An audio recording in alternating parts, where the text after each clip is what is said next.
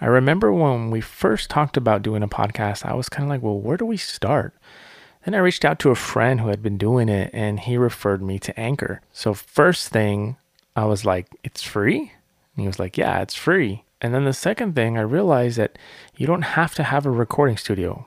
You can do the podcast from anywhere that you want. Uh, they have all kinds of creation tools, and you can record, you can edit, and you can do it all from either your phone or your computer. But one of the best, best things for me was when it came to distribution. I was really worried about that, but Anchor actually distributes to Spotify, Apple Podcasts, and a bunch of other places. So it makes it super, super easy for you. Plus, you can make money. You don't have to have a minimum amount of listeners. And it's just kind of like having everything that you need for a podcast all in one place. Imagine yourself in the forest surrounded by rivers, lakes, and the ocean. You're spending time outdoors, hiking, camping, and cooking over the fire. That bold smell of real smoke flavors of cooking over the open fire has been captured by Triple Smoke. They use the freshest ingredients, all natural, no preservatives, and no fillers. Triple Smoke's name defines the smoking process. They use three types of wood to smoke the spices before processing into blends and condiments. Plus, good things come in threes. Go to triplesmokefoods.com to get your spices today. And they're great for vegan foods too.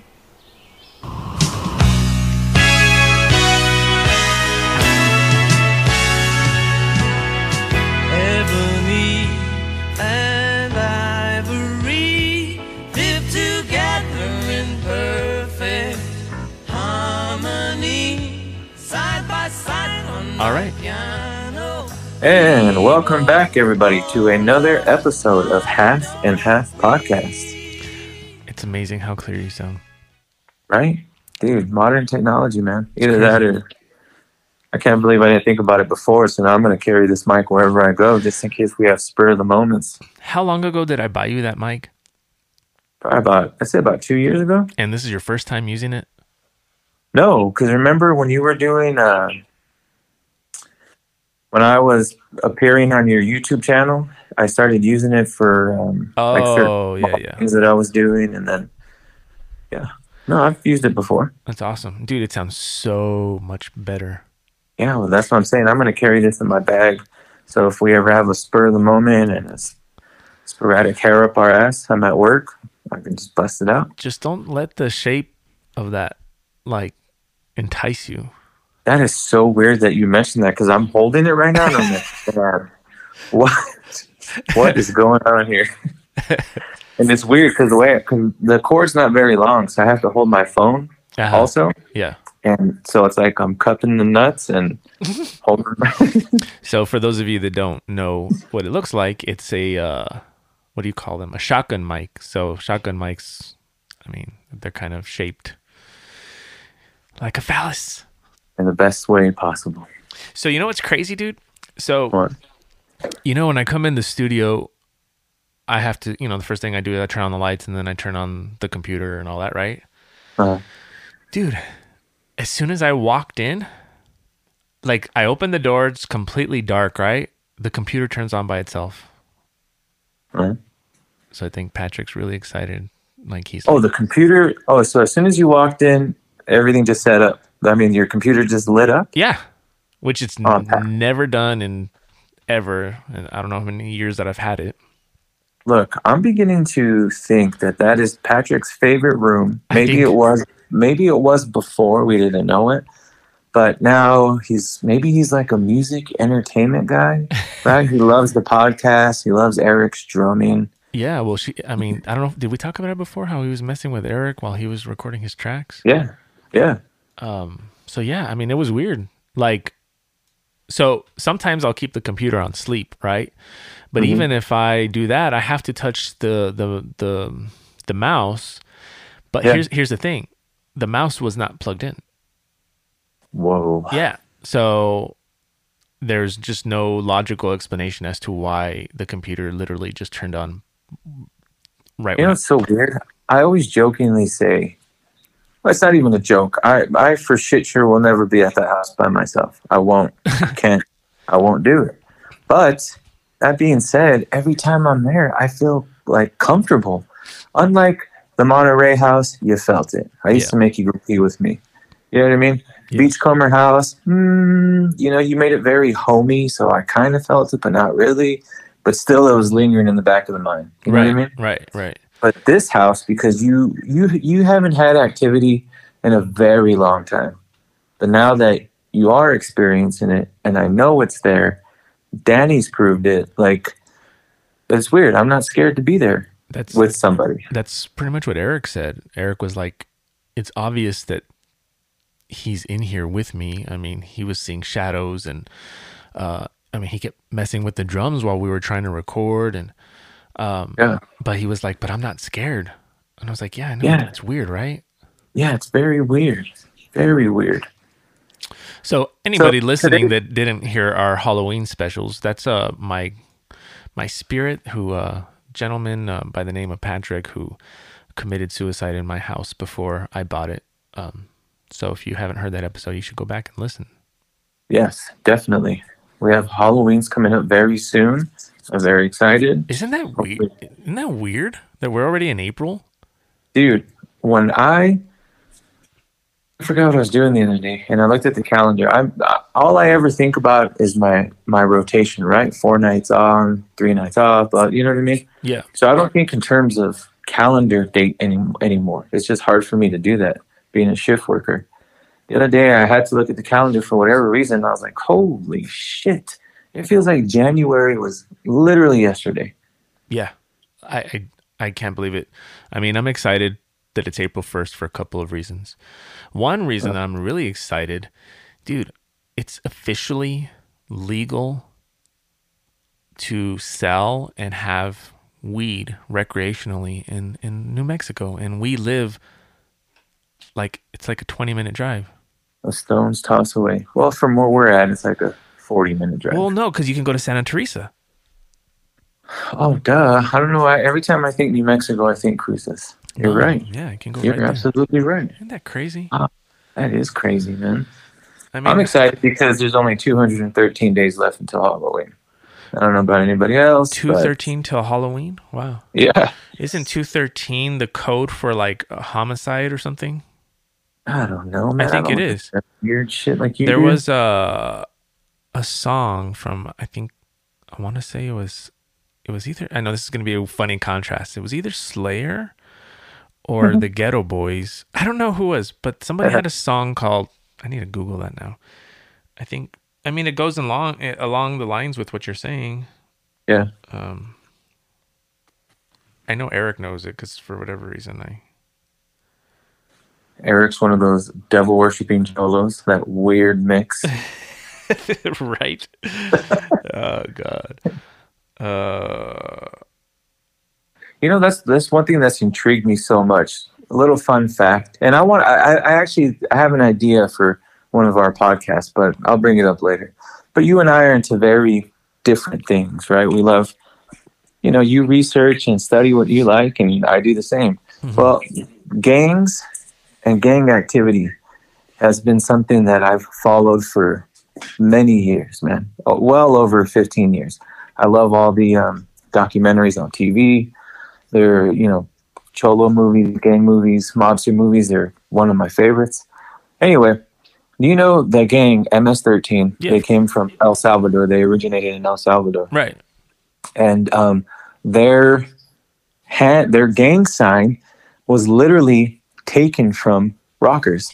So they do the devil horns as their gang sign. Really? And the, the the guy who started and formed MS13 said one day I was at he was like at a Metallica concert or a I, one of those metal bands, Megadeth. I don't remember, but he said I stole the devil horns from the rock community. We're big time rockers. We love rock. We love metal, and that's our gang sign.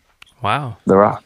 Yeah, crazy. So when you see MS13 throwing up that sign, it's not like some weird gangster coding. It's literally the rocker sign.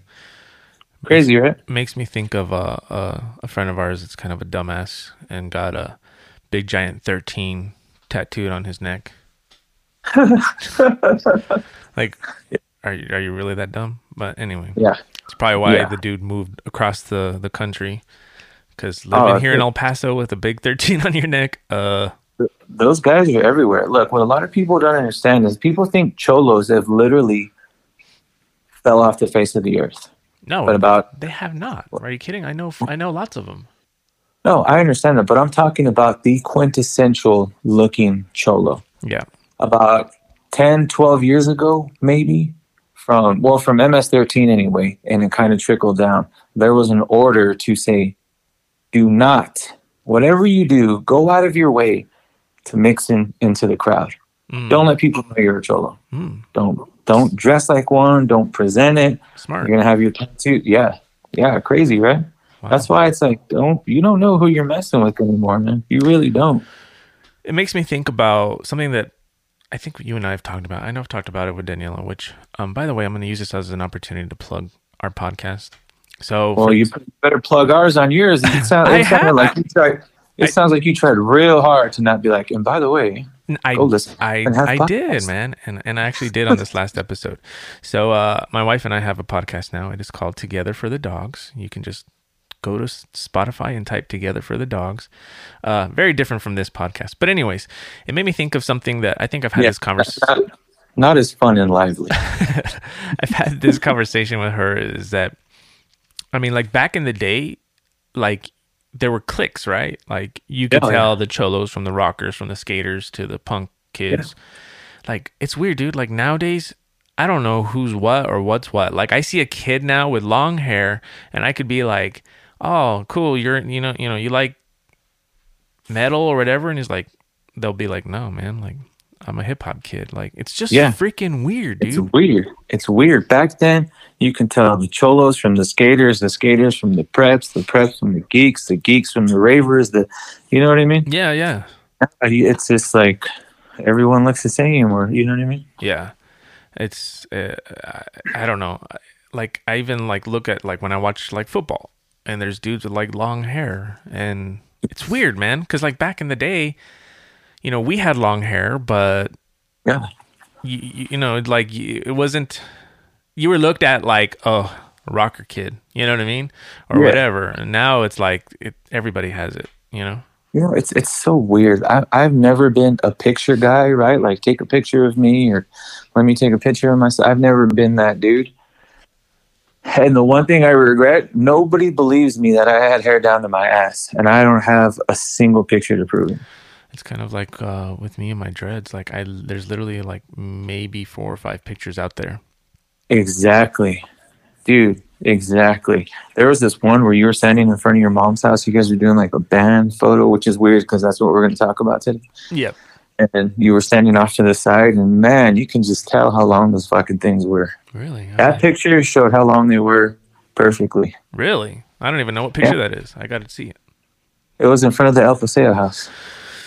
And you, you were in it. Eric was in it. I don't know if Ben was in it, Uh, but it looked like a band photo. I guess that's what's coming to mind. yeah.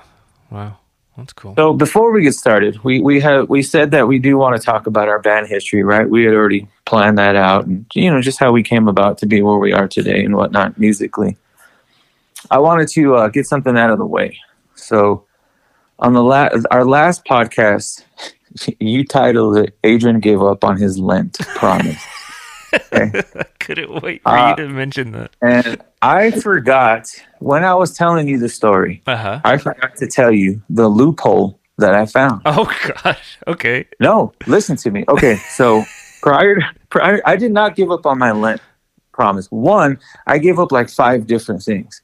So give you know, cutting back on one is not all that bad. You know what I mean? Uh huh. I gave up so many things. I even did a little prayer, but I told God, "Hey man, I, you know, I gave up a lot. I'm gonna flirt a little while this year, this weekend, but I stayed, I stayed on track on everything else." But prior to going to Denver, I was having just massive withdrawals. I still am. I'm I told my wife the other night. I said, "I've been through a lot of hard shit in my life, crazy shit that some people might not even ever come back from. Not like in a life or death type of way." Mhm. But I said, this is hands down the hardest thing I've ever done. Hands down. Right. Hands down. But um, anyway, so I was researching some things on Lent. I was like, okay, what what can I do? What can I not do? Mainly I was trying to figure out when it ended, right? When is a Lent officially over? Because sometimes, for the longest time, I thought it ended on Easter Sunday. Well, it turns out no, it's the Wednesday before Easter Sunday. Okay, so in my mind, I said, "Oh, okay, cool. So if I if I give up these two days, and if I go all the way to Easter Sunday, it's like I'm making them up, right?" Mm-hmm. But then I started thinking, "Oh, is that right? I don't know." So I'm just searching away. Turns out, I did not know this my whole life. I've always give up stuff for Lent. Turns out, the Catholic religion, because Sunday is a day of worship, Sunday is a day of family and a day of gathering. Do you know that Sundays do not count on Lent? Lent, uh, Lent, Su- Sundays during Lent, you do whatever you want. So I didn't. I didn't. know that. All right. So here's my analytical brain kicking in. Wait, real quick, real Huh. quick. I didn't, I did not know that. So up until that point, because I I did the counting of the, of the days, right? And I'm like, dude, there's way more than 40 days in this. Like, how is this? How is this 40 days? I don't understand where the 40 days came from. So I just went along with it. But now I know.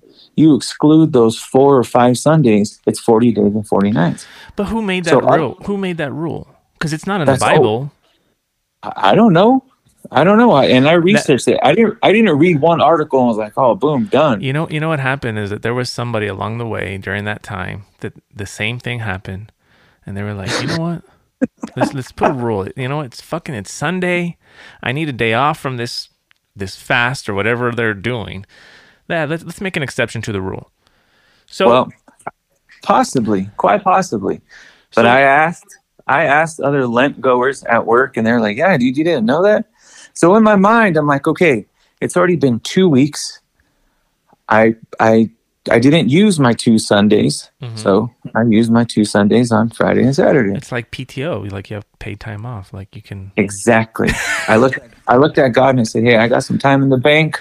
So I, I've gone a full two weeks, so so what Plus, not to mention, like I said, I gave up like five different things, so it's not like I but, completely. but, but what does the logistics of that look like in heaven? So it's like you say your prayer, right?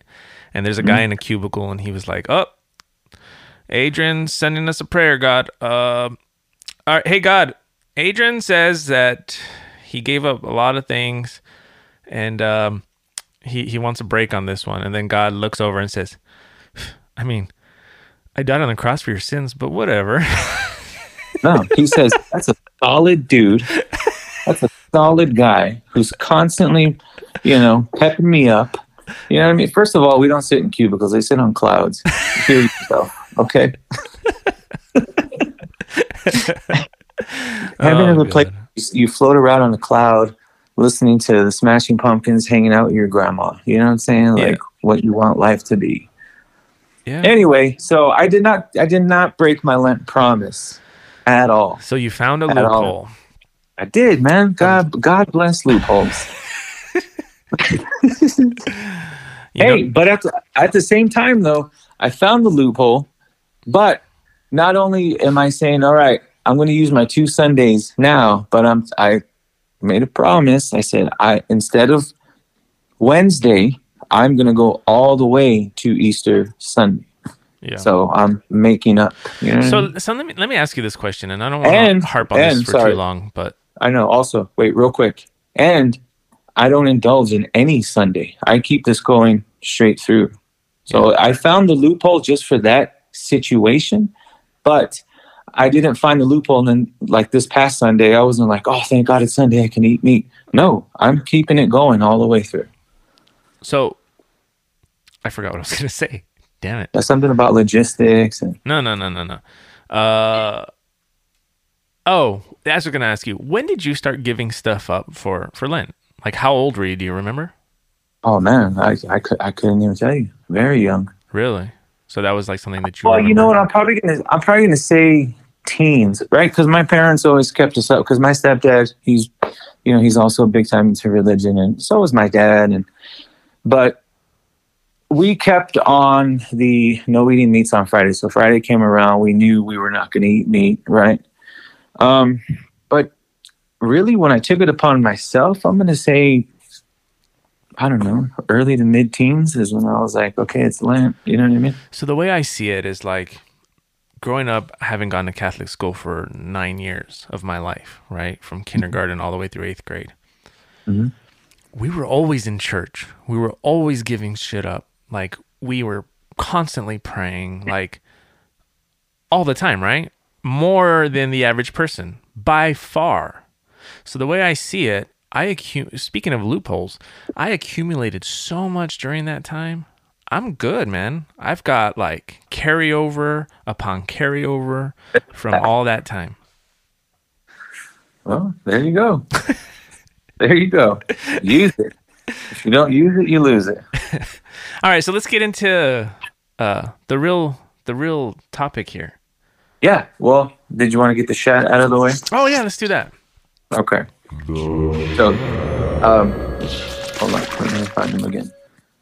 Okay. So, in light of today's conversation um, or today's topic, again, I'm always looking up different bands, which is the reason for the chat. I want to put bands out there that I feel deserve recognition, whether they have millions of subscribers or one. Just something that influences me and that I like and I want to put out there. So it's it's so weird, dude. Sometimes I will randomly type in our old band's names, right? And like in YouTube or on Spotify. So I knew this band was not going to come up, but on Spotify a few weeks ago, maybe a month ago, I typed in the word swim just to see what will come up. And lo and behold, this guy came up, an artist by the name of Swim. So I said, Oh man, just for shits and gigs, I need to see what this guy's about. So, as I said before, I love all genres of music, electronic music being one of them. And um, turns out this guy Swim is a electronic musician, DJ. Um, focuses really on the. He likes to use a lot of the old school beats, like rave style, um, techno style beats from um, mid '90s, is what he said. He likes '90s nostalgia. So he's an electronic musician. He goes by the name of Swim. Uh, where is he from? I thought you were gonna be like, oh, really? By the name of Swim? No, you know, it's like I, I've noticed that. So not only with Swim, but like even like our old band Ashling, like now there's like tons of artists with those names. Yeah, yeah, yeah. But, uh, But but, no, but that's interesting. It's what's what I find interesting is the fact that he's actually good enough for you to. Oh, absolutely, dude. From first song, I was like, damn it, that's Wow. awesome. He's So, from, he's is from it- Melbourne. I would imagine on Spotify there's more than one Swim. No. How do how do we know how do we know the difference between this one and another? because he is Swim, all capital, one M.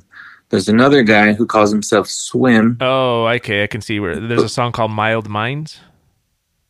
Uh, called what? Mild Minds. Mild Minds. I don't know. I'm trying to. I'm. I'm trying to find because look, I, I'm looking. There's like a bunch. There's swim with two M's. There's another swim. Oh, that. Oh, I think those are songs. I don't know. There's there's just so many swims. I don't Yeah, know which is look- which. Oh, here's an artist. It's like a reddish. Yes. Yeah. He's standing in front of a, a neon light. Yeah, he's Yeah. kind of cute. Yeah. Yeah. Kind of. What do you mean he's dreamy? What you talking about?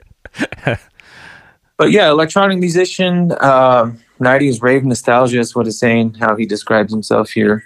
Um, I like him a lot, to be honest with you, a lot, a lot. I was really thrown back on, you know, I here I was just jokingly typing in an old band name Uh huh. and he popped up and i really like him a lot. Again for you electronic musician people who love dance style old school rave techno house type stuff this is the guy for you but he, he's very ambient about it which is what i really love. Like it has it has the the old school beats like the right? But he's got a lot of texture to it a lot of that um ambient type stuff. And um my two favorite songs is a song called the regular and then the other favorite song of mine is called Time. Those two songs are by far the best. He doesn't have a full album as of yet. He has a couple of EPs. Um, he's relatively new. I want to say 2020, I think, is when he started. Oh wow. So that's the chat for today. You know who The I've been. artist swim, all caps. You know who I've been listening to a lot is uh, and we've spoken about them before. Um. Mestis. He's the- guy. My eight string guitar. He's it's his signature. Oh, yes, yes, yes. The guy from uh, Animals as Leaders. Yeah. Yeah. Man, that's such a good project. Like. It's Yeah. Oh, absolutely, man. He's amazing. it's just phenomenal and it's it's like all I've been listening to lately. But anyhow, so let's get into it. Um where do we start? Uh, I laugh because that's what I said uh in our ad for Anchor. Where do we start? Oh man. Um let's go back to okay. I'm going to start off. Let's talk about our first bands and how we kind of take turns like giving the preface the beginnings before you and I actually met each other. okay. Does that that make sense? Yeah, absolutely. All right, I'll be quick. My first band I ever. hate your quick, man. I just like to get in and get out. Yeah, you do. My first band ever was a band we I if I remember correctly, it took me a while it took me a little bit to think back to it. It was a band we called ourselves Abaddon. Which is funny because I think Abaddon? there Abaddon. Yeah, I think there's actually a big band called Abaddon, to be honest. I think it's like a- Abaddon. yeah. Okay. And I was like in seventh grade. Um, I remember even before that, I was always trying to convince my friends to like, hey, like I'm playing guitar, like you guys should learn how to play music. And finally, after a couple of years of trying to convince them, they caught up and they, you know, so we started a band called Abaddon. Funny thing is, we were literally a Metallica cover band. And we played one show, and it must have been like, if you can call it that, I think it was like our eighth grade graduation party. Um, but we used to just like get together and just literally play Metallica songs over and over and over and over. And as uh, when I think back, I'm like, dude, that's that's actually how I think I was able to garner the skill that I, you know what I mean? Like from just from being with those guys and doing that, which is pretty cool. Uh, and then I went on to start a band called Jabberwocky, right? Which, real quick, when I found out that was the name of your band, it made me love you even more. Because I had always thought the coolest part about Alice in Wonderland was the Jabberwocky. Just the name, the mystique behind it, the story behind him. So, yeah, Right? kudos on it. Yeah, it's Yeah. a freaking great name. Yeah, oh, absolutely. So I actually started that band with the guitar player from Abaddon, Little Chris. Um, my brother joined in. We had a plethora of drummers. Um, we actually started off with um, Jacob Soto, who is like still to this day one of the best drummers ever. Um, yes, he is. who went on to do some really, really good things in Vegas later on. I mean, that guy was just phenomenal. Yeah. Uh, so anyhow, this is where the story, you know, really kicks in for me. Um, you know, as as kids, well, at least for on my from my perspective, I always dreamed of being able to play. Like I would, we would go downtown to like the the attic and Club 101 and that was always like like ugh, like we we were I was too young to even get in there, right? So just like we would go and stand outside of these clubs when bands would play just so we can listen to them, you know? And so in my mind it was like the epitome of quote making it was being able to play there. Um so fast forward long uh, story short, which really not it's not. Um Jabberwocky I must have been like 14 15 no i would say 15 16 around there. Uh, anyways that doesn't matter. Jabberwocky we finally were able to book a show at the attic. And um, I, I don't know if it had switched to debut records yet. Um, so we, we it was our first show um, that wasn't in a backyard or in a parking lot. You know we were a metal band um, we had two singers at the time which is f- hilarious because like everybody does that now but we had two singers. So one guy would scream one guy would sing. I mean this is like we started that literally like in 93 94 which is crazy right? Yeah. um so lo and behold somebody we're going to talk about a little bit that um, is not one of my favorite people in the world but whatever. He you know he's part of the story. Um norman norman uh pangle um was running sound for my band that night. And um it was funny because after we played, like he wouldn't leave me alone. Like he kept talking to me and and I remember even like telling my brother, like, I think this guy has a crush on me or something. Like, I don't know what the hell. Like, I can't tell if he's gay or straight or what. Um, and then somebody told me at that moment, like, I think it was Eric or whoever we were around was like, dude, do you know who that is? And I was like, no, I have no idea.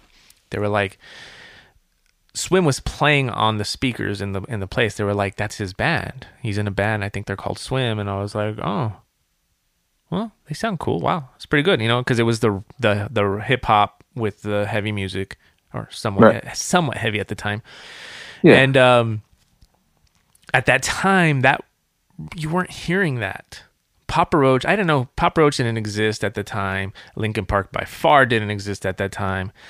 Um, I don't even think like maybe I, I mean the closest thing I can say that to to like rap rock at that time was because Limp Bizkit didn't even exist was like uh, the song on Adrenaline from the Deftones when he raps. That was like the only thing at that time I had ever heard with the oh and, and Rage Against the Machine of course. That's, I was, dude. I about to interrupt you and say, dude, are you new? Yeah. You Yeah, but I mean, what I'm saying is at the time it was it was new.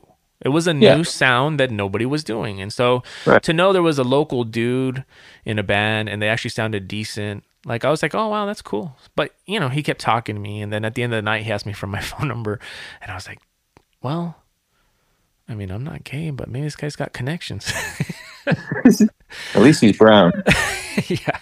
So uh um all of a sudden literally like I think the next night um he calls me and he asks me to audition for swim. yeah. See, you, you kind of jumped. You're you're like jumping a part of my story. That's they're gonna intertwine. yeah, some point. exactly. That's and that's what I want. I want you to intertwine what I'm saying cuz yeah, they Yeah. totally intertwine. So Yeah. what I'm going to do is I'm just going to take us up to when I met you. Okay. So at this moment, I'm on the phone and I'm looking at my brother and I'm like, dude, like, so, you know, I'm like, he wants me to audition for swim. And of course, my brother being the bass player of Jabberwocky at the time, you know, it was kind of like, like, like you're going to leave us, you know? Yeah. So I was like, well, let me, let me try out and see what happens. Um, so we set up within a couple of days, you guys, uh, or Norman sent me a CD or probably a cassette at the time to learn the songs. I learned them; they were quite easy. And uh, next thing I know, I'm trying out for swim, and I'm looking right at you, and I'm like, "So this is the fucking asshole that's mad dogging me all the time in school." But you were very quiet. Um, and and then this is where I'm gonna end it right here. I'll never forget because you know you're auditioning, you don't know if you sound good or not. Um, you know, I'm just kind of like trying to like look at you guys and see your reactions. You're not really making a whole lot of eye contact with me. Um, but then afterwards, you walk up to me when you guys are leaving, and you like shake my hand, but like you like double over, like you you with both of your hands, like dude. And you said something along the lines of like, "You're fucking amazing, man!" Like, ah, like you were like so excited, like with what we had just experienced Yeah. and I was just like, like honestly, dude, like that moment, like I think that's when I fell in love with you. I was just But like, do- what a night. Do you know that was? do, you, do you know that was the second time we met though? it was. Yes. You were playing a show. You and Jabberwocky were playing a show. I don't even remember where, but Norman told me to go with him. We pulled up. You guys were in the the, the white van that we love so much. um, you, Eric, and somebody else were sitting in the back of the van. You had your glasses on. You were wearing a beanie. Norman and I walked up to you. I don't remember the point of the conversation. Or I don't know if he was giving you a CD or he was checking in. on Oh, if- so I- that's that might have been when he was giving me the thing to try out for you guys, maybe. I think so. Okay. I remember being with him, Uh huh. and that's when I was like, "Why does this guy look familiar?" But you had your glasses on, the long hair. Oh my god, I remember. It was at Austin High School. Wasn't it? Oh, you're right. There you go. Yeah, I knew it was the school or something. I remember it was like mid after, like late afternoon. Yes, we played uh, like a pretty cool show at Austin High School. There was like a Yeah. ton of people there to see us. It was amazing. Like, which was crazy because Jabberwocky was like just a backyard band. But yeah, I remember that. Oh man, I totally fucking remember that. Yeah, And I remember getting shit too from like, why are they here to see you? Because they knew who you guys were. Hmm. Wow, dude, that's a great memory. I totally forgot about. I tell you, dude, I'm chock full of them, but you guys just don't listen to me. All right. So that's that's where the story, I guess, begins. That so it was a little bit of a Yeah, so let me blend it, right? They're gonna blend at some. Well, they've you've already gotten to the point where they blended, Mhm. but let me bring you up from my start to that point, and then we both can share our stories after that. Yeah. yeah, yeah. Okay. So, I've I've said it before. I always knew I wanted to play bass when you know my cousin Patrick. I used to listen to his CDs, and I heard Flea for the first time. So fast forward to '94. A friend of mine, who, who you and I both know, and he's a part of the story. Also, unfortunately, he would later be your bass player when you convinced me to to uh, leave swim Yeah. He walks up to me. It was like November, and he's like, "Hey, what are you getting for Christmas?" And I was like, "Oh man, finally somebody likes to talk about Christmas." And I started naming all this Smashing Pumpkins shit, and he was like, "No, you're getting a bass." And I was like, "Excuse you? Did my dad talk to you about something? What, what do you mean?" He's like, "You're getting a bass," and I was like, "Okay." He's like, "Just ask your dad for a bass," and I was like, "Okay." I didn't think my dad would ever do it. Right? My dad's always been like, my dad's a music lover himself, right?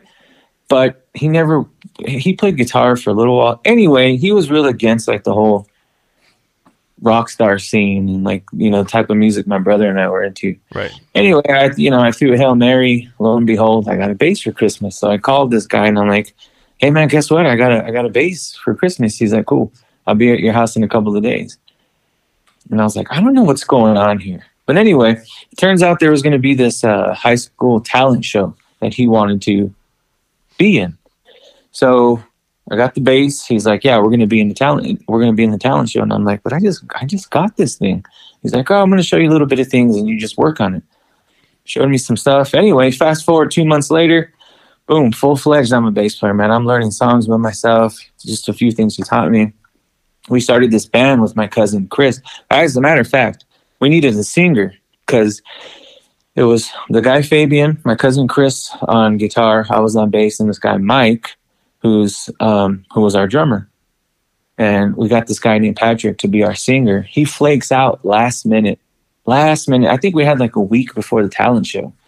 Uh, so we learned two Smashing Pumpkin songs because the one thing all of us had in common in this band is we love Smashing Pumpkins. So we, uh, this dude bailed. My cousin Chris was like, "Fuck it, I'll do it. I'll be the singer." And we're like, "Man, do you even know how to sing?" He's like, "Don't worry about it." that, that was this band's mentality. Don't worry about it. Okay. I think it, that was Or- common common back then.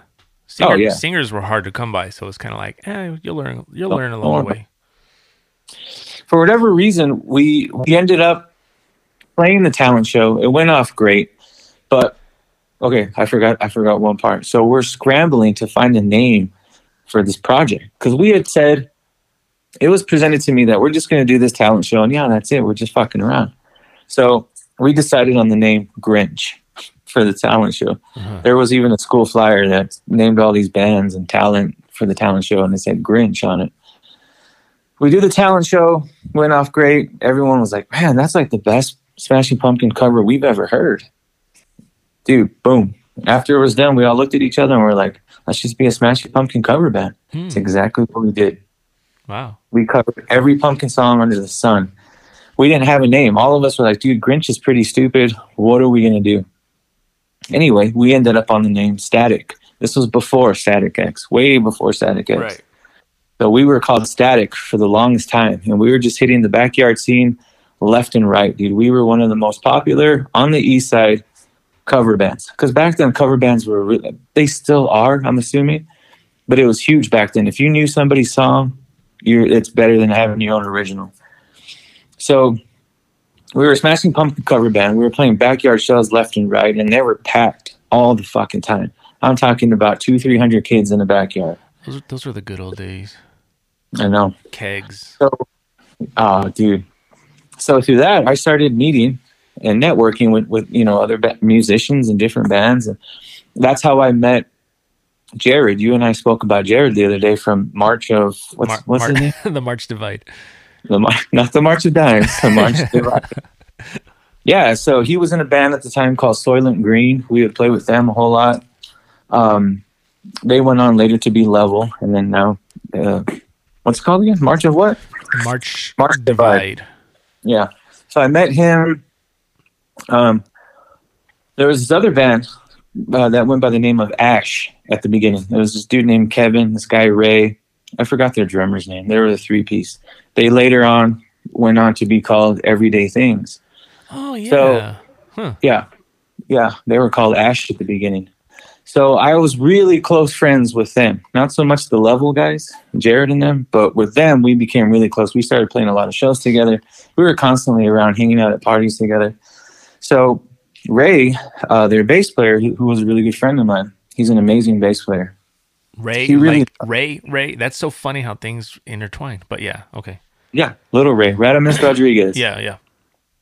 Um, so he was a really good friend of mine. We hung out in school, and anyway, so this scene went on for a couple of years, two, two, three years, I want to say. So Ray, he really loves his band. Everyday Things really started making a name for themselves. They're opening up for all these bands, and like they're making a really good name for themselves. So he loves his band. His band means everything to him. One day he comes up to me in the hallway. He's like, "Dude, I got an offer that I, I don't want to do. He's like, you know me and everyday things. We, I love them. I love Kevin. We got all these great things going for us. But this guy wanted me to try out for his band. And he's like, I don't want to do it. Not that I don't like them. I think they're amazing. But he's like, I, I don't because I have a good thing with everyday things. He's like, and the only person I can think of is you. And I was like, what? You want, what are you talking about? He's like, yeah, I already spoke to the guy. I told him no, but he's like, but I told him I got a bass player in mind and I want you to try out. And I was like, okay. So he gives me this guy's number. He gives me the the demo tape. No, as a matter of fact, he gave me a recorded tape with just one song on it. I get home, I put the song on. I'm like, mm, I don't know, man. Like, what song was it? oh, the brown set. How did I know? So here I am thinking, I love hip hop. I've loved hip hop since I was a kid. I'm not, at this point, you're talking 95, 96, maybe. I wasn't too into really heavy bands, right? Not that Swim was a really heavy band, but anyway, I'm listening to, I'm more of an alternative kid, right? Like I love Morrissey.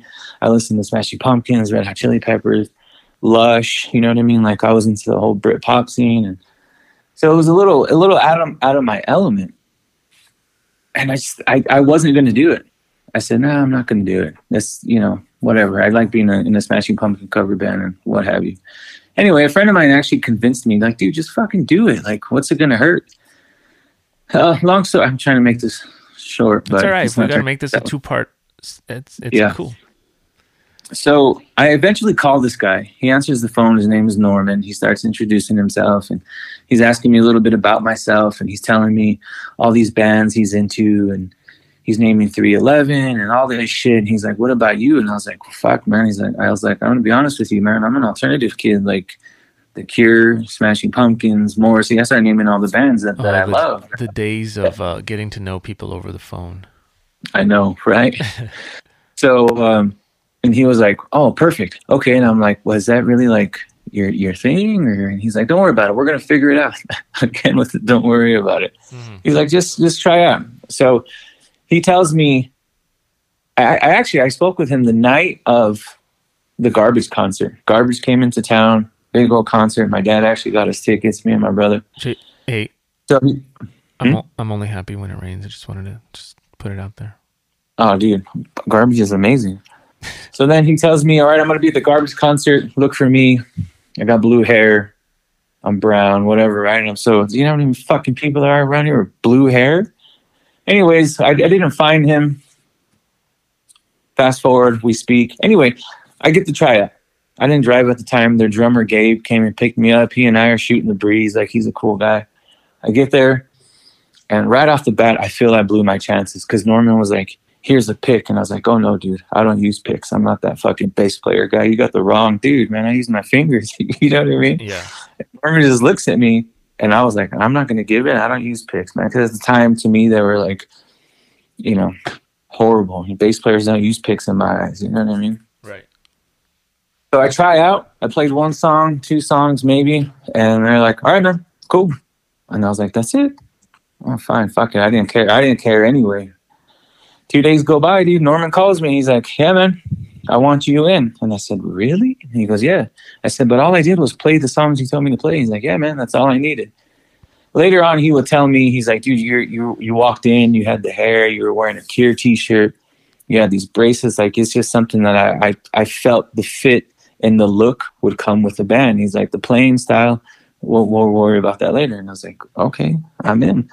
So there I go. Boom. I went from fucking backyard shows to all of a sudden playing clubs. I had to go to a recording studio for the very first time.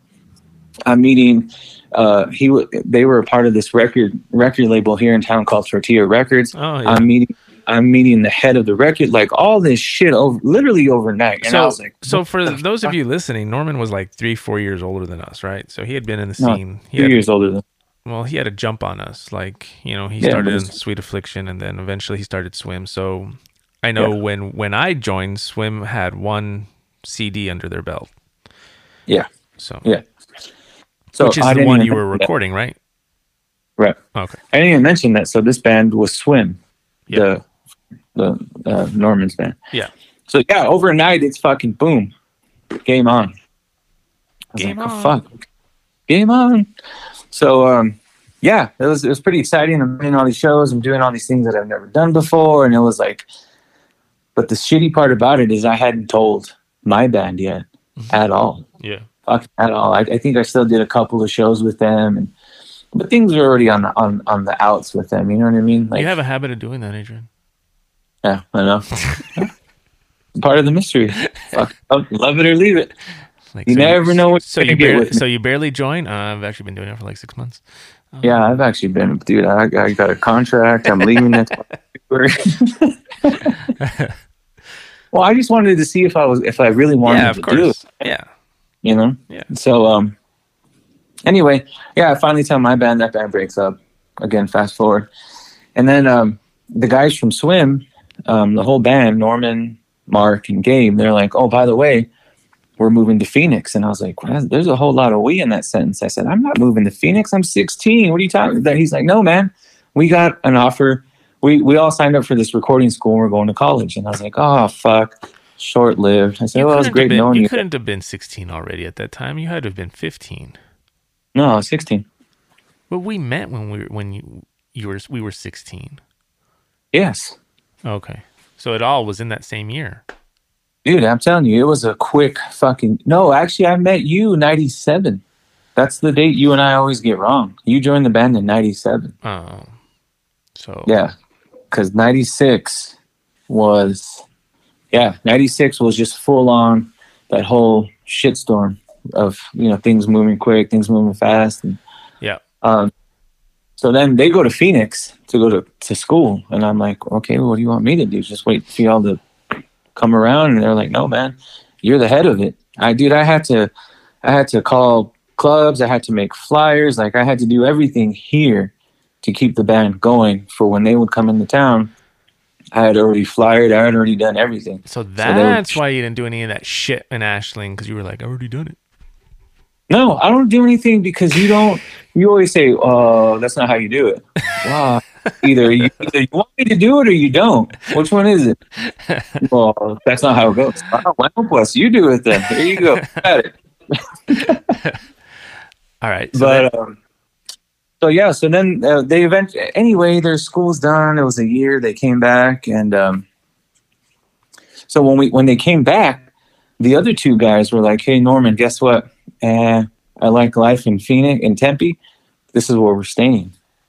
So they basically quit the band. yeah. And there was Nor- Norman calls me and he's like, dude, Gabe and Mark quit. Are you in or out? And I was like, dude, I got you, man. I'm fucking in. I didn't do all this bullshit for nothing. So we needed to find members. So we said, the, f- in Norman's eyes, drummers were the easiest to find. He already had a couple lined up. And he's like, we need a guitar player. That's where you come in. Hmm. He came back. He started working at Debut Records here and there. He finds you. He tells me about you. So now this is where our story um, mesh, right? This is the point where you left off. This is the point where we're now together. We tried you out. I shook your hand. You fell in love with me. So, so what were your thoughts when I tried out? The minute I walked into your house, which is a Beachcomber house, which to this very day I say the one investment you and I should do is buy that house. And what we do with it later, I don't care, but as long as we own it. Yeah. Anyway, Even though it's So, like uh, dead smack in the hood now. I mean, it Yeah. was then too, but it's gotten worse. yeah. Um, no, when I first walked in, because remember at um, Austin High School, I was like, this guy looks familiar, but you had your whole, you know, rock star get up on. Like I didn't recognize you, but I kind of did. Yeah. I walked into the house and I knew exactly who you were. And I was like, oh, it's that fucking schmaltzy motherfucker who needs a hug. but then I was like, but I was like, oh, fuck, this dude got big. Like you, not fat big, like you got tall. You're a, um, you're a wide man, big bone. You know what I mean? Yeah. And I was like, God damn, this dude grew a lot. Yeah. Hopefully he doesn't still want to hit me because now I don't know if I could take it. Mhm. But uh, yeah, you played, and I was like, dude, this guy played these songs like he's been playing them forever. Right. To me, to me back then it was different. Like there was no internet. You couldn't say, "Hey Google" or "Hey YouTube, show me how to play the Deftones" or "Show me how to play." You have to learn shit by ear, Right. which is what I, I still struggle with because I don't give a shit about learning And people's we literally Never- played that album from front to back. yeah, literally. And I remember Nor- that that explains now why Norman was playing drums instead of singing. Yeah, we didn't have a drummer. We Yeah. wanted to find find the guitar player first. Right. So yeah, that's that's where our our lives began, you and I. And the the weird thing about about it is, once we got you in the band, Norman's whole thing was like, dude, just pay attention to the way he looks, the way he plays, and he's a good fit. And like he really, for being such a an accomplished guy at the time, and you know this being his band, and he really like wanted me to be a you know what I mean? Like an intricate part of like how this band is going to move forward, which I thought was really weird. I thought he was just going to tell me, "Hey, this is our new guy, love it or leave it," right? Yeah. But um, yeah. So when we were playing, practicing those songs, I was looking around. That's why I was. I'm always quiet, man. People think that I just don't care, but I'm studying. I'm observing. I'm scanning fucking everything when Yeah. I'm quiet. Yeah. And I'm like, dude, I pictured us playing live, and I was like, oh man, yeah, fuck yeah. So when we left, when we left your house, me and Norman looked at each other and we're like, oh yeah, that's the one. That's awesome. I still had dreads. Yeah. Right? Yeah, I did have dreads, right? Yeah, I think. Okay. and that's how that's how Paul and I began. Yeah, that was it. Was um, necessarily say love at first sight because I had seen you many times before, just didn't know who you were. It was weird. I remember when you showed, or when I did. I now going back to that Austin. I remember when I saw you, I was like, "That's that fucking guy I go to school with." Like it was weird. It was like a small world, you know. Yeah, yeah, So what was hilarious about that is I think Norman didn't waste any time. He called me like right away and was like, "Hey, we're actually they were doing the CD release for that CD that you guys recorded." yeah.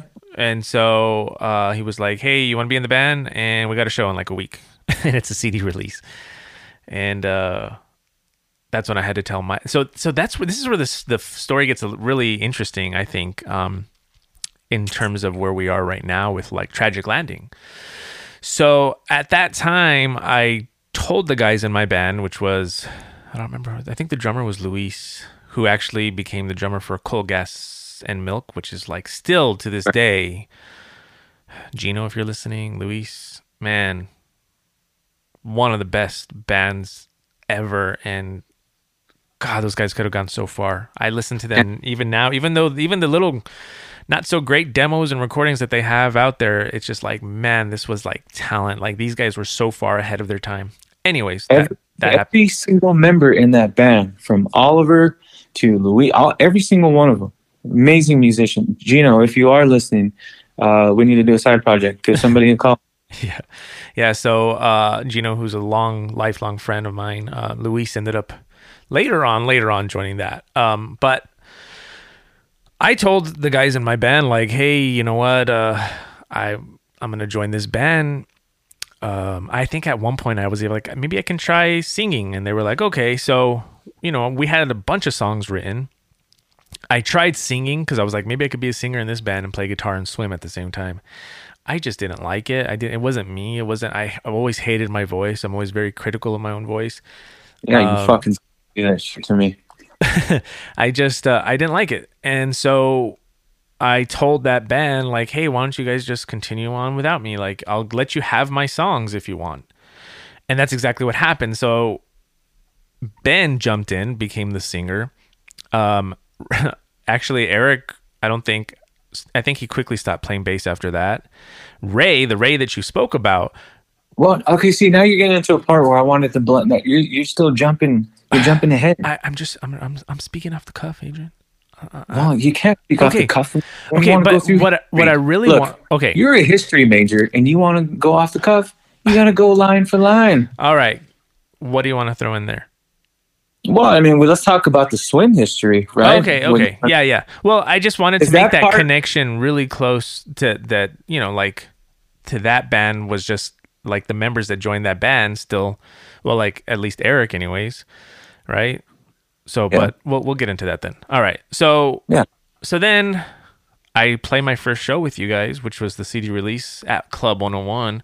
So Mm-hmm. it was like it was crazy cuz I was like felt like I had reached a, a monumental goal in my mind by being able to play the attic, and now I'm playing Club 101, and and there was a good, there was a, a pretty good sized crowd, and I Yeah. personally, um, I it was weird playing on that stage with you because it was like instant just connection to you.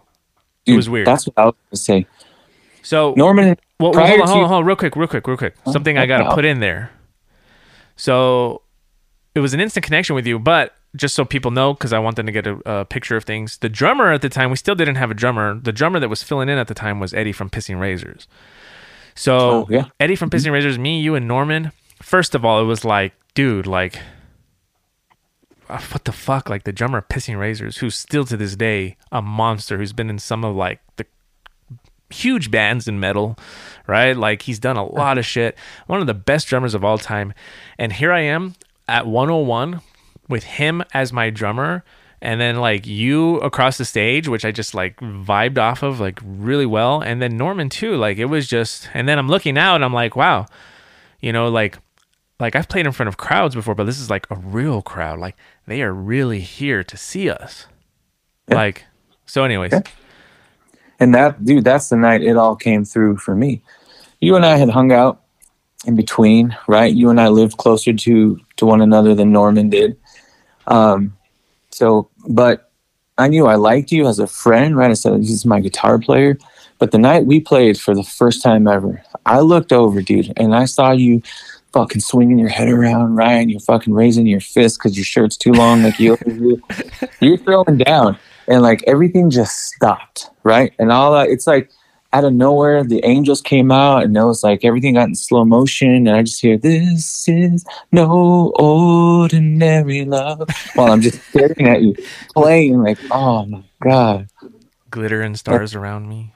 dude the the 80s montage that people think about when they you know the Yeah. guy the girl of his dream that's that's what i saw you just fucking headbanging and throwing down i said this is it this is the fucking pairway and uh and and I felt the same. I remember looking across this. Th- those were the days when you would take off your shirt and you'd stick out your tongue to the crowd, and and and like they loved you, like everybody loved you, you know. And then Norman at the time, you know, like he was he, his his stage presence was very very uh well established, you know. oh yeah Um, Norman took things very, very seriously, um, and it just felt it felt right. It felt right, even with Eddie on drums. Like, dude, like this is Eddie. Um, he was older than us, right? So obviously, like, and we knew he was doing pissing razors, so it was kind of like there was no level of true comfort of like, yeah, this is our drummer, but still, it was like, damn, like this is an all around, um, well at least in my mind, well-rounded like group. Like, wow, like this was that was the, my first real experience of literally feeling like an amateur playing backyard shows to like a professional, if that makes Right. sense. oh absolutely that's the same feeling i had when when i first joined this band you know what i mean And then before that, we did a CD signing, which is hilarious because I didn't even play on that CD. And I remember showing up to Blockbuster Music, and there's a freaking line all the way through the freaking mall Like we Yeah. must have signed like 500 autographs, and I'm like, I'm signing all these autographs, and these people have no idea who the hell I am, and I'm not even on Yeah. that fucking CD. Um, but that, I mean, so it was just all around. It was just a really cool experience. And then, Yeah. and then I met the true love of my life, Norman. You damn right. kidding. Danny, Danny, did you hear that? There's no going back from that one, my man. Everybody fucking knows it. That's why when I hear you talking about other friends, and I said, dude, come on, man. Not, it's not even. Not so, even. so we were living off of this high, right? hmm and then things kind of started to go a little bit downhill after a while. Like me, It you, did, and me, right. you, and Norman became really close. Right. And again, you and I especially, because we lived two blocks away from one another. No, Right. not at the time. I'm sorry. No, You were at the El Paseo house, Yeah, but yeah. still, okay, we're, we're eight minutes from each but other. but I that house two blocks from you was where all the equipment was to for band practice. Remember? Oh, that's right. The house was a band. That's yeah, where nobody yeah. nobody lived there. It was just it was a practice Yeah. house. yeah, we would hang out there. Yeah. I always remember that one of the first nights I hung out with you and I met everybody. Marcy, um, Luis. I met a bunch of people that night. It was a Fourth of July. It was our first Fourth of July together. Eric came to pick me up in the beautiful white van with two seats in it, and we went. We went to your mom's house and we had a fucking blast that night. I, I will always remember that day. Was that, That- was that was that the Fourth of July or was it maybe the one after that where I went with you and your dad and your sister to go pop fireworks in the in the desert? No, it was after that because Oh, my okay. dad was kind of that I didn't go with that year because I went with you guys instead. Oh, okay, yeah, that was cool. Your, your mom was barbecuing and there's fucking massive amounts of food everywhere. Yeah, we'll always remember that day for whatever reason. I, and dude, it was cloudy. It was gonna rain. It smelled amazing that day outside. yeah, Yeah, man. yeah. So, So- go ahead. So yeah, you and I were close from jump. The three of us, Norman as well. Yeah, so that's Weird. one thing that I want people to understand is that at that time, as much as I dislike Norman at this time, and I'll get into why later, at that time, like we became like best best friends, all of us. Yeah. Like we were very close. Like we did everything together all day, every day. It, it was just us, just hanging out, playing music, writing songs. Uh, just it was fun. Yeah, every weekend we'd go to debut records just because. Or, Dude, that's here, that's right. We were always at 101 at DB Records constantly. here we were 17 16 17 years old and we were going to club 101 you had to be 18 to get in but they knew norman and then you know they knew who swimwear was and so we we were fucking partying at club 101 at 16 17 years old That's where I met. I think she's one of our listeners. Somebody that still holds a very, very, very high place and and and people that I respect. Um, Bobby Welch, who's like oh yeah a legend here in the Southwest, still to this Yeah. day. Um, you know, she was she would run the door whenever there were shows, and Yep. I mean, everybody they they they knew who we were, partly because we were always around, but also because you know, like as a band, we hustled. We we you know, other bands didn't really do anything, and there we were. We hustled our and we made sure that we were kind of like like crazy salesmen, right? Like we made sure that anytime we performed, like it was going to be packed. Like, and I think some of the people that we were around recognized that stuff, and so they gave us little perks that not everybody got. And one of those perks was being able to go into 101 whenever the hell we wanted, uh, Yeah. being able to run sound at DB Records. I would run the door sometimes, like. Yeah. Going from not even being able to be into these places to hear a, a, a band to now like walking around like we own the place, you know? literally yeah so we're going to do a little bit of uh, jumping over right so we're we're running the gambit. We're hitting the, the pavement hard. We're opening up for bands. We're playing show after show. We start touring. We're playing in phoenix we're doing all these great things. But like you said things just start going sour. So we get to a point where we need a drummer Yep, right? We found this drummer. Did you find him or did norman find him? I did. Well, okay. I, am the one that, that suggested him. Um, Okay. So this is where Jared comes back into the picture, right? oh really okay, oh well, actually no, no, actually no, no, no. Let's no, th- th- never mind. That that's not yet. That's not yet because we started trying out a bunch of drummers before that. Yeah. Yeah, we tried a bunch of drummers, three, four. We found some some good ones. We found one that Paul stole the snare from. And no, I did not. He so here's the story. At one point, at one point at the Beachcomber house, we had like five drum sets in there. Remember, mm-hmm. they were all in a big circle, and it's because we had different drummers trying out, and they would, you know, drummers habitually for whatever reason would just be like, "Oh, come pick up my shit tomorrow." Maybe in hindsight, it was them hoping that if they leave their shit there, they'd be in the band. Because remember, we were just trying everybody out. yeah. Yeah. One drummer in particular just refused to pick his shit up. Remember? And so he had a he had an, a really nice fucking snare, and it was always like, dude, go pick your shit up. Like, it got to the point where I started to just like dislike this dude, and I was like, when I see this guy, I'm gonna fucking fight him because he was just so fucking annoying. Like, he just wouldn't pick his shit up. So finally, he fucking calls us up, and he's like demanding his shit, and we're like, dude, really? Like, it's been months and now all of a sudden like we had already like we were already uh, at the point where we were like oh fuck it then we got this nice fucking snare we get to keep right and so he calls us up fucking talking shit demanding his fucking snare so i'll never forget because norman was like dude what if we take off the drum head and i shit in it and then we just roll it into his lawn and drop it off I forgot about that. he didn't do it, of course, but that would have been fucking great. But anyways, um, and it's so funny because that guy is a guy that even going back to when I was a kid in middle school, I didn't like him. We didn't like each other. Um, which I don't know if I ever told you about that, but him and I didn't like each other even in middle school. And then like, you know, we figured we're older now, like, but then he proved that he was still the same dipshit he had always been. That guy actually became a pretty famous drummer right now. Uh, I'm not going to say who he is. Um, but he plays for a pretty uh, i guess I, I i guess you can say famous i mean famous at one point you know who i'm talking about right Out. No, spit it out. butterfly sugar remember or was that him Oh. no no no that's not him never mind never mind i'm getting him mixed up no that's another drummer that we tried out no actually no never mind then he he he became popular too but i don't remember what band he was famous for i just know he became famous for his drums damn it i get those two guys mixed up i got him mixed up with uh the drummer boot Oh, Willie. Willie. Yeah, no, sorry, sorry. Hmm. I don't know why I got him mixed up. So, anyways, I can't really say anything because I don't remember the band that the other dude's in. But it is a famous band, though. I just it'll come to me later, and when I think about it, I'll say who it is. Yeah. But Yeah. anyways, we tried out drummer after drummer after drummer to no, um, we just it just just wasn't working, right? Yeah. So then that's where Jared's band comes in. Am I right? Yeah.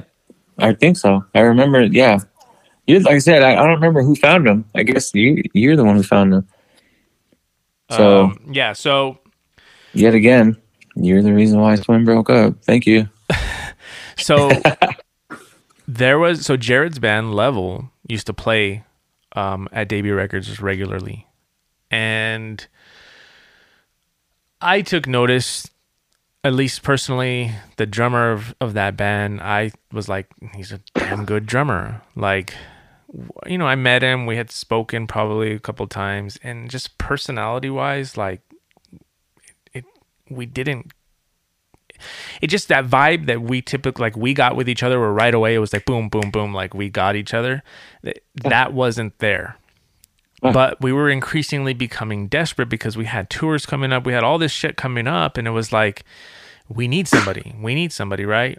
So it was it this is where this could be a life lesson for for people especially if younger um always go with your gut like my gut was like this is not the guy for us but we were like dude like let, let's try him out Yeah. hold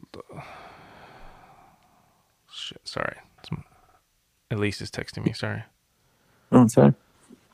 So while you're doing that, I'll, I'll pick it up. We found him. We tried him out. We said, all right, great, let's do it. Though the chemistry was off. Um, so without going into crazy detail after detail, because we, we still have a big chunk of this history to go. Like I said, we were touring, we were recording albums, we were doing everything, right? Having fun. But it started to not become fun because we're spending a lot of time with one another. Um, for me in particular, the drummer and I started to butt heads a whole lot, and I was just getting fucking annoyed. Well, So that, the But- attitude of the band, but he was a really good drummer. He was a really good Oh, drummer. I- yeah, so that's what dude, kept I'll- us engaged with that. Yeah. yeah. I, I you look. I've always been a guy of cooler heads prevail, and I always knew how to handle it and ignore it. Right. We're doing amazing things along the way, so you kind of had no choice but to s- suck it up, right? But then it started interfering with different relationships. Norman and I started getting like irritated with one another. Um, you and I never got irritated with one another. So for me personally, it became this whole like, fuck, man, like this is draining. You know what I mean? Although I did get irritated with you, just not to your face.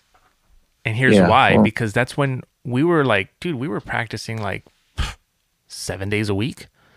yeah. And sometimes you wouldn't show up to practice. And that's when I, uh, I would get kind of like, fuck, man. Like, especially hap- because it, it was, you were like, it was, it was awkward for me because again, I didn't really get along well with the drummer, but like, like we just, that vibe just disappeared.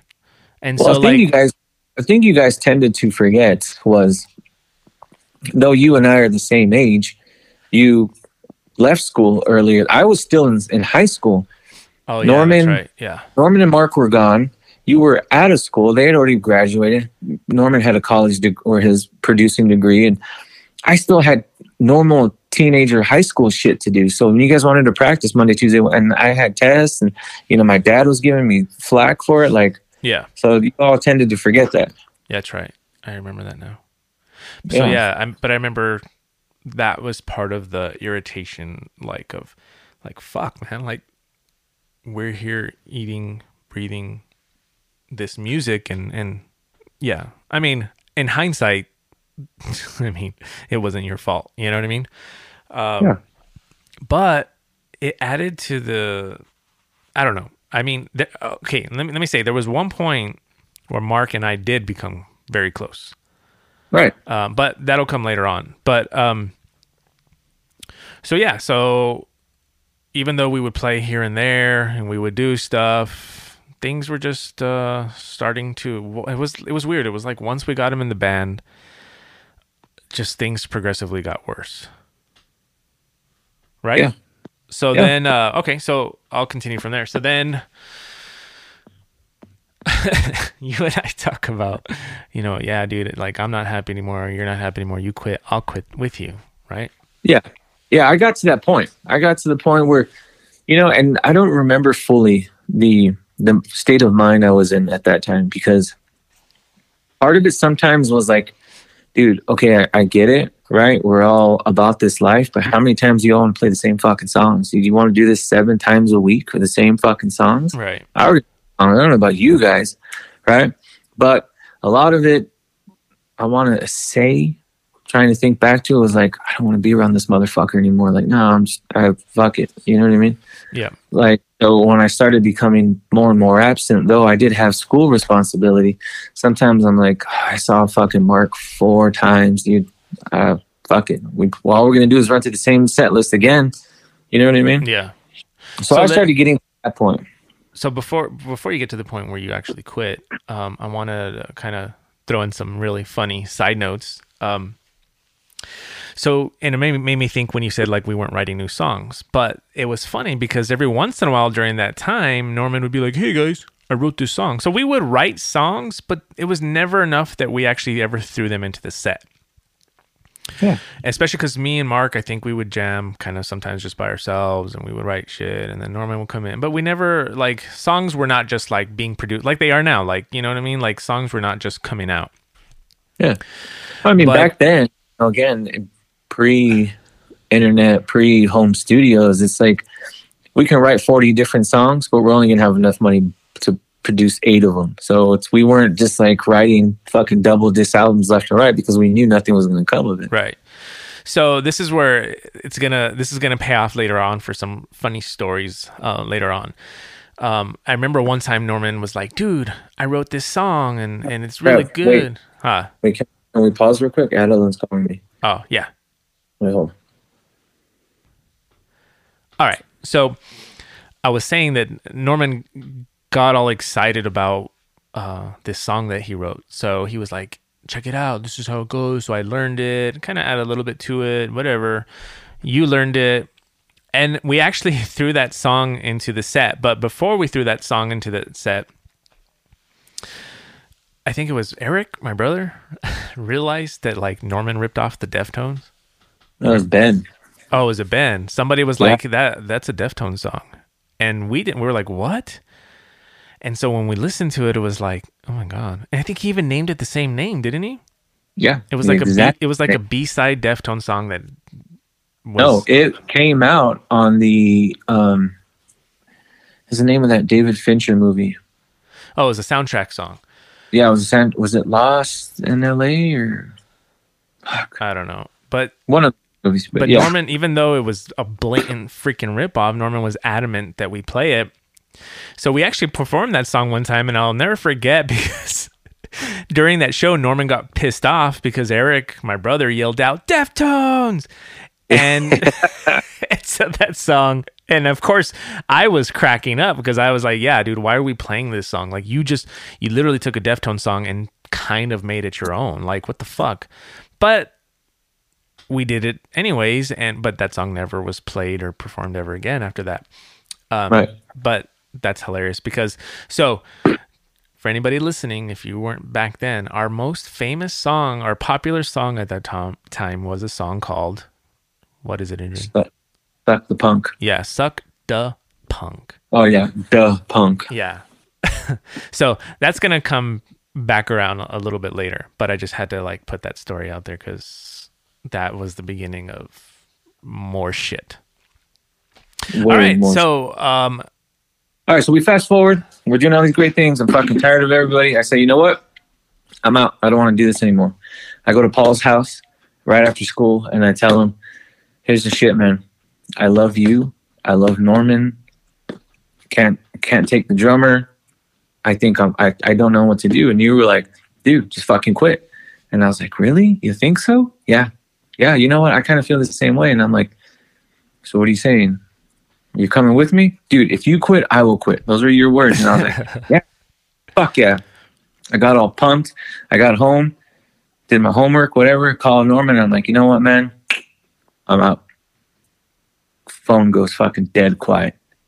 He's all mad at me and he's like, What are you doing? I'm like, dude, it's, it's just not my thing anymore, man. I don't want to do it anymore. I don't. I quit. I go pick up my shit. And when I go pick up my stuff from his house, he he walks me to the basement and he's just staring at me and I'm like, "What, man?" And he does and he says, "I'm doing everything in my power not to punch you." And I was like, "Oh, come on, give me a hug. You love me no matter what, man. We're still friends." And I fucking left. Mm-hmm. wow So so I left, right? But see, that's where now we're getting a little bit ahead. We got to jump back again a little bit. So during this time, my band Jabberwocky now had transformed into a band called Fext.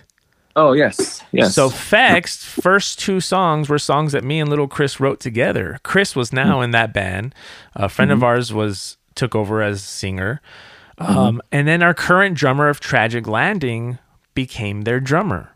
And then Ray, the Ray that we spoke about, right? That actually gave up his spot in swim for you to join was the bass player of that band. Correct?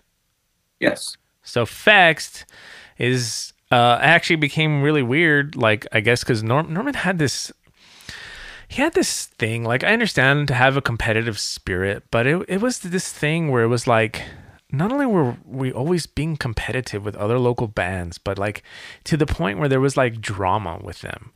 And Yeah. yes, I know behind the door, it was also a lot having to do with like girls, you know, like he would be saying that like he banged somebody's girlfriend or somebody would be saying they banged his girlfriend or whatever, right? So there was always that mm-hmm. level of drama. And it, it was weird because we had our alliances with certain bands, but some bands just hated us and it was not necessarily me and you because we got i think we got along with everybody but they hated norman and so naturally there was this negative connotation with the band swim when it came to certain local artists Right. Right. so Fext became one of those. Norman, whatever, Yeah. whatever. There was tension. Uh, I think part of that atten- that tension came from after you left swim, and then what happened? Okay, so I left Swim. Fex Fex had been around already. We forgot to mention it. Yeah. Fex was a band for maybe about a year already, I want to say, somewhere in that that um that area. All of them good friends of ours. So I quit Swim and coincidentally they effects was having an issue with their bass player, Ray, who I want to say hands down, if I really think about everything that I've done in my life, musically, all the great things I've done, it's all because of Ray. Yeah. Had Ray given me that chance, none of this would have ever happened. So, Ray Redimus Rodriguez, I'm sure you're not listening, but thank you, buddy. Hold on. Uh, Oh. I'm getting a phone call. Dang it. Hold on. All right. And it's Eric. Sorry uh, about that. Uh, it was my brother. All right. All right. So let's continue. Yeah.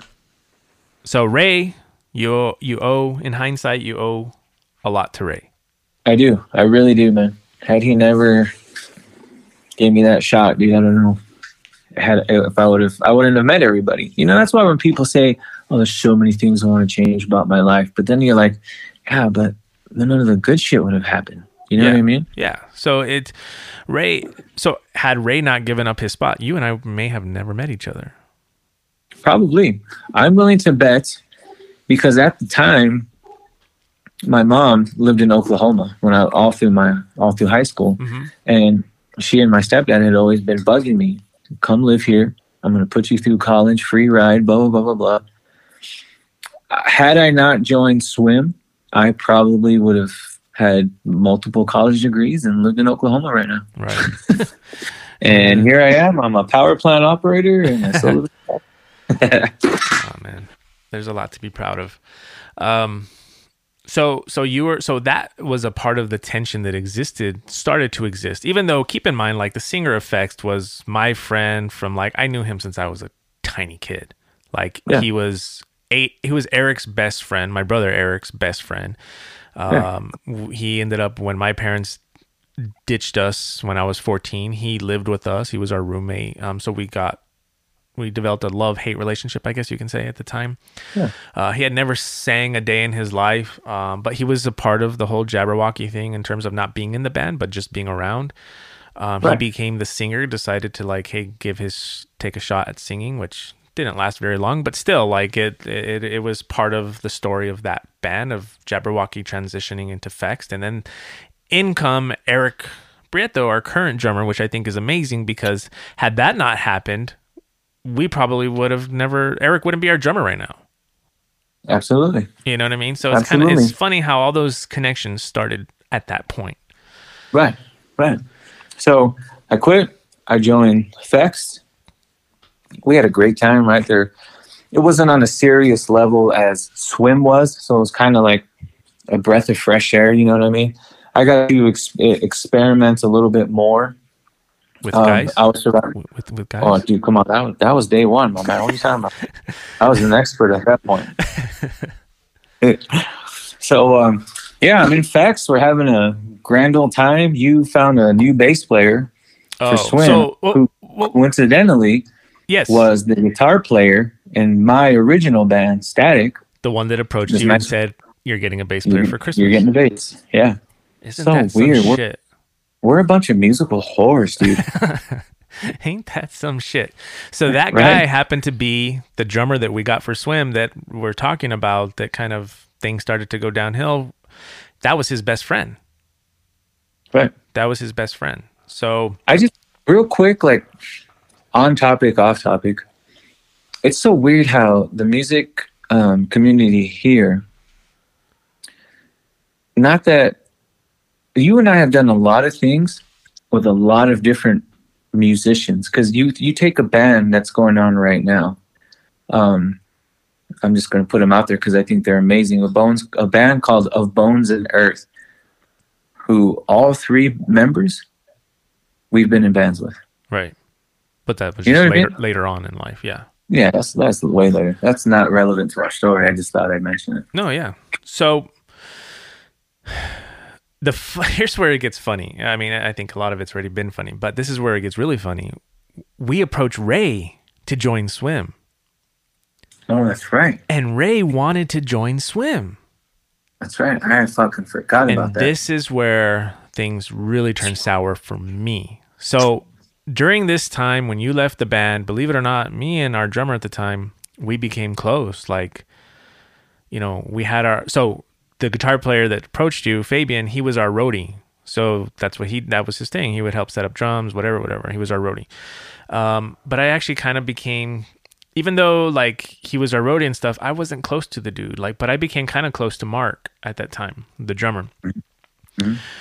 And uh, all of a sudden, Norman and I were like, dude, like Ray is leave, left Fex or leaving Fex. I don't remember what it was. Like he originally wanted to be in the band. You know, if there's anybody that's gonna like be a replacement for Adrian, it's that dude. Coincidentally, Oh, nobody But- can replace my friend. That's what you get wrong. but our drummer at the time refused, just adamantly, like on the verge of almost a tantrum, fucking refused. Okay, refused. Mm-hmm. I had so much hopes of like, okay, like, like, come on, dude, like we could possibly continue if Ray joins this band, but he refused. And in hindsight, now one of the reasons he refused was because he wanted Fabian, th- the guitar player that told you you're gonna get a bass for Christmas. He wanted him to take his place, and so he just he didn't budge. He refused to budge.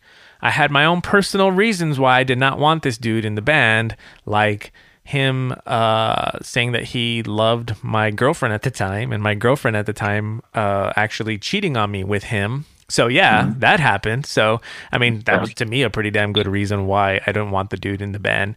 I mean, he, he was lucky. I was even damn it. Hold on. He was lucky. I was sorry. The phone was ringing. He's lucky that I even like uh, let him be the roadie. You know what I mean? So it was kind of like, Yeah. you know, teenage drama, but that was going on. Yeah. But I was at a point where we had again we signed contracts. We were signing in the on the point of signing with a record label. Like we had all this stuff on the horizon, and for the sake of the business aspect of the band, it was like fuck it, dude, fuck it. You're gonna be a little bitch. Just let him be in the fucking band, you know. Yeah. And again, another major mistake on my part of allowing that to happen because the band really went fucking downhill from there.